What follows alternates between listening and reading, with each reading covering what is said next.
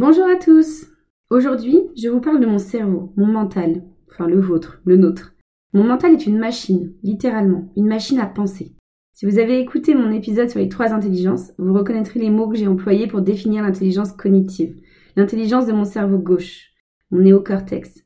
Dans cet épisode, je souhaite vous parler de la relation qu'on entretient avec notre mental, notre cerveau, celui qui crée notre second moi, notre ego, comme je l'expliquais dans mon épisode précédent sur la relation qu'on entretient avec son corps, nous sommes composés de quatre éléments. Notre corps, notre mental, notre âme et notre énergie.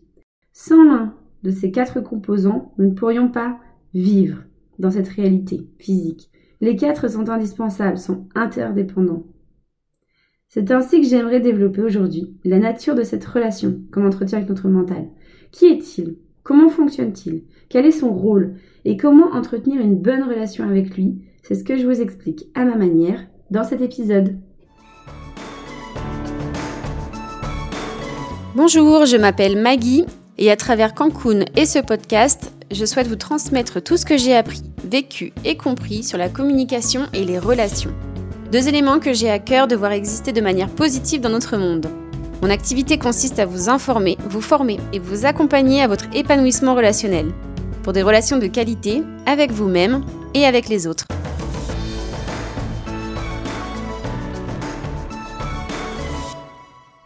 Mon mental, mon cerveau, mon ego, tout ça c'est la même chose. Et c'est important de le considérer comme notre corps, comme un être à part entière. La différence avec cet organe, c'est qu'il pense par lui-même. C'est d'ailleurs notre machine à penser, à réfléchir. Et qu'il peut être tellement efficace, tellement productif, que ses pensées deviennent omniprésentes, au point de ne plus laisser les autres éléments, mon corps, mon âme, s'exprimer. Et là, il y a danger, il y a souffrance même, car il n'y a plus que mon mental qui est écouté. Je passe à côté des besoins des autres éléments qui me composent. Mon cerveau est donc une partie de moi. C'est l'organe qui se trouve à l'intérieur de ma boîte crânienne, ok? C'est l'organe qui sert à contrôler l'ensemble des fonctions vitales et physiques de mon corps. Mes mouvements, mes sensations, mon cerveau est composé de plein de choses. Et je n'ai aucunement la prétention là de vous faire un, cours d'anatomie, hein, encore une fois, ou de neurosciences. Simplement d'expliquer ce qu'il est. Ce que j'ai appris, et j'en parle dans mon épisode sur les trois intelligences, c'est que le cerveau est composé de trois sous-cerveaux, on va dire. Le néocortex, le cerveau limbique, le cerveau reptilien.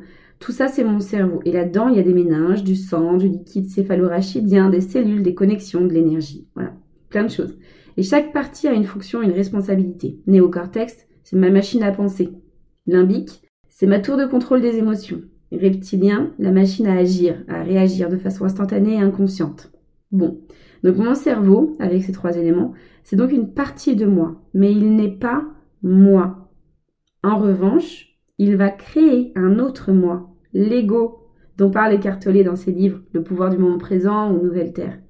Ou le moi histoire pour Jonathan Lehman, qui a écrit les livres Les antisèches du bonheur. Cet autre moi peut donc petit à petit prendre de la place, toute la place, au point qu'on pense être notre mental. La citation de René Descartes, je pense que vous la connaissez, je pense, donc je suis, explique peut-être selon moi cet amalgame. Si je le dis dans le sens je pense donc je suis, que c'est parce que je pense que je suis capable de dire que je suis, donc d'avoir la conscience d'être et d'utiliser mon mental pour le dire, c'est ok. En revanche, si c'est dire je suis car je pense, non, car je peux être sans penser. En réalité, mon véritable être est même celui qui ne pense pas. La pensée me permet d'avoir conscience de qui je suis, dans ma globalité, un corps, un mental, une âme. Alors, quand mon mental prend toute la place, il se passe quoi? D'ailleurs, comment je sais que mon mental a pris toute la place? Voici les indices, donc les caractéristiques de fonctionnement propre au mental. D'abord, il est incapable de ne rien faire. Parce que pour le mental, vivre, c'est faire. Pour mon âme, vivre, c'est être. Donc si vous ne pouvez pas vous empêcher de faire quelque chose, d'être en mouvement, de bouger, de parler, de travailler, sachez que c'est votre mental qui vous pousse à cela.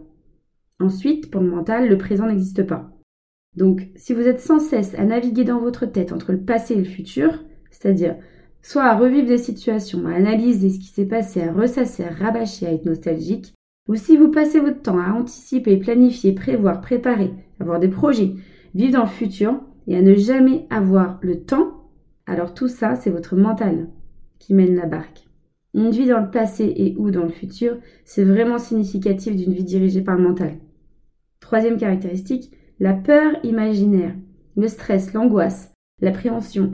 Tout ça, ce sont des manies du mental. Il invente des problèmes qui n'existent pas pour avoir un truc à résoudre, parce que c'est son rôle, régler des problèmes, pour survivre, et depuis toujours. Autre indice, ressentir de la culpabilité, la vexation, ou l'autoritarisme, la domination, la rancune, l'orgueil. Tout ça, c'est mon mental aussi. Le mental, lui, refuse, n'accepte pas de se tromper, d'avoir tort, de faire mal les choses, parce que c'est sa raison d'être de faire, de bien faire, de réfléchir, d'avoir raison. Et s'il perd tout ça, il risque l'anéantissement. Comment? Bah Parce que vous allez perdre confiance en lui. Enfin, vous allez surtout perdre confiance en vous. Et donc, vous n'allez plus faire, vous n'allez plus le laisser faire. Autre caractéristique, avoir, vouloir, posséder, gagner. Le côté matérialiste, tout ça, c'est le mental. Pour l'âme, rappelez-vous, ou gardez-le bien au fond de vous, la seule chose qui compte, c'est d'être. C'est le présent. C'est apprendre et profiter de la vie. Donc tous les autres objectifs de vie, avoir une grosse maison, gagner beaucoup d'argent, vouloir un poste de cadre ou obtenir plein de diplômes, tout ça, vouloir, avoir, posséder, gagner, ce sont des envies du mental, de notre ego. Alors, après vous avoir énoncé ces principales caractéristiques, pour lesquelles vous êtes certainement dit oui, moi je fais ça, ça aussi je le fais, ça c'est moi, ça c'est tout moi, c'est moi. Alors j'ai envie de vous dire, un, d'abord, ne dites pas c'est moi, je suis comme ça, je le fais. Ce n'est pas réellement vous, c'est votre mental. Et la désidentification est essentielle. J'y reviens juste après dans la relation à entretenir avec notre ego, notre mental. Et deux, donc si vous avez reconnu le fonctionnement de votre mental, c'est ok. C'est normal. C'est son rôle. Et vous en avez un, un cerveau, un mental, donc c'est logique. Vous l'avez reconnu. C'est comme si je vous disais, votre main a cinq doigts, des ongles, ses ongles poussent, les cuticules aussi. Oui, oui, oui, moi je suis comme ça. Mais c'est ok en fait, ce n'est pas vous qui êtes comme ça, ce sont vos mains.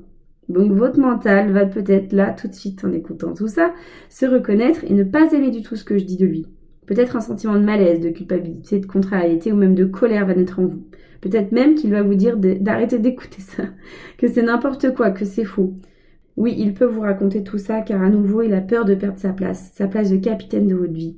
Mais je vais passer à des choses qui vont le rassurer, car on a besoin de lui. Mon mental a d'énormes responsabilités, de merveilleuses capacités et un rôle indiscutable, incontournable dans la réalisation de ma vie, de ma mission de vie.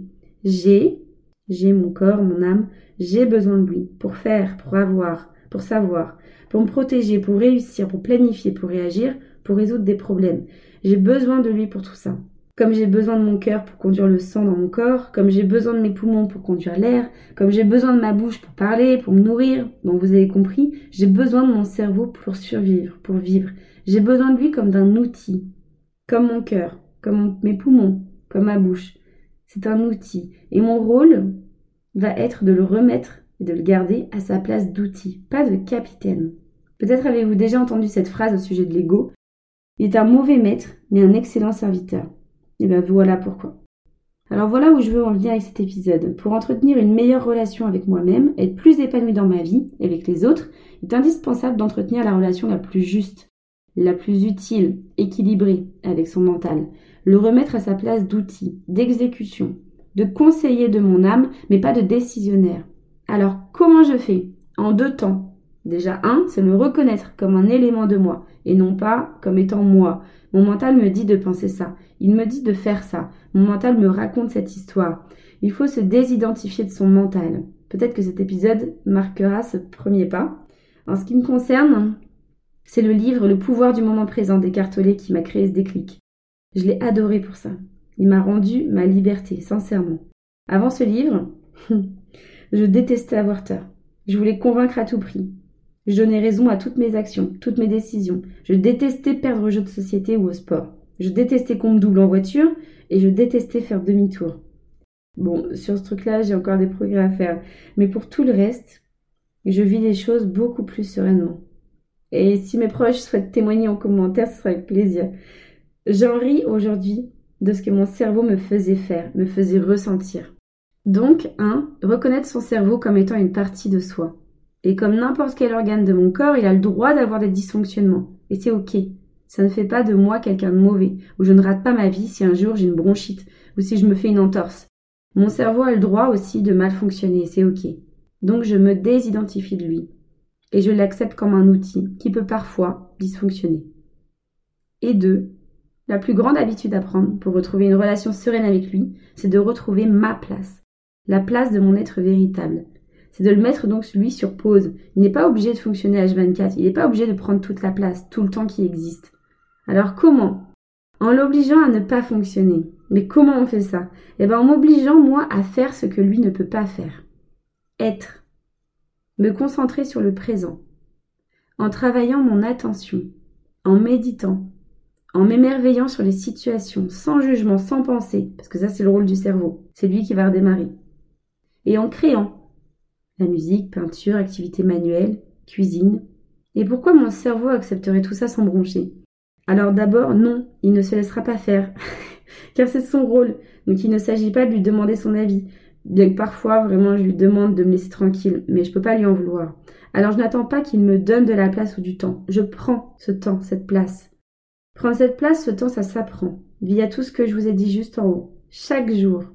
Et surtout, parce qu'il va se rendre compte rapidement, que quand je sollicite que j'ai besoin de lui, c'est que j'ai vraiment besoin de lui pour faire, pour résoudre un problème, pour réfléchir. D'une manière générale, en ce qui me concerne, j'essaie au maximum de le mettre en veille dans mon perso, le matin, le soir, le week-end ou en vacances, pour le réactiver pleinement au boulot ou pour Cancun. Et là, il se surpasse sincèrement. Parce que le forcer à se reposer quand j'ai pas besoin de lui, ça me permet de vivre plus tranquillement et d'être beaucoup plus efficace, plus concentré, plus productif quand je le sollicite. Alors je veux vous dire, plus le mental est présent, bruyant, actif, plus difficile sera son repositionnement, son recadrage à son rôle d'outil. Cela demande du temps et de la persévérance. Mais croyez-moi, ça en vaut vraiment la peine. Et qu'est-ce que j'y gagne De laisser de la place à une vie sans mental? Eh ben c'est profiter de la vie, du présent. C'est prendre le temps, là où mon cerveau me dit mais j'ai pas le temps. C'est libérer mes autres énergies, ma créativité, mon imagination, mon intuition. Être à l'écoute de mes sens, savourer, apprécier le beau. Ça permet aussi d'appréhender le futur avec beaucoup plus de sérénité, sans problème. Oui, parce qu'on peut se créer une vie sans problème. En se créant une vie sans mental. Pas complètement encore une fois, mais en cohabitant en laissant de la place aux autres éléments qui ne se nourrissent pas de problèmes, qui n'ont pas besoin d'eux pour exister. Vous n'avez pas besoin de problèmes pour exister. C'est être donc plus zen, plus heureux, plus reconnaissant, plus aligné avec notre véritable raison de vivre, être. Voilà ce que j'avais envie de vous dire à propos de, de notre mental et de la relation qu'on entretient avec lui. J'espère que cet épisode vous a plu. Laissez-moi un commentaire, je le lirai où je vous répondrai avec plaisir. Merci de m'avoir écouté et à très vite.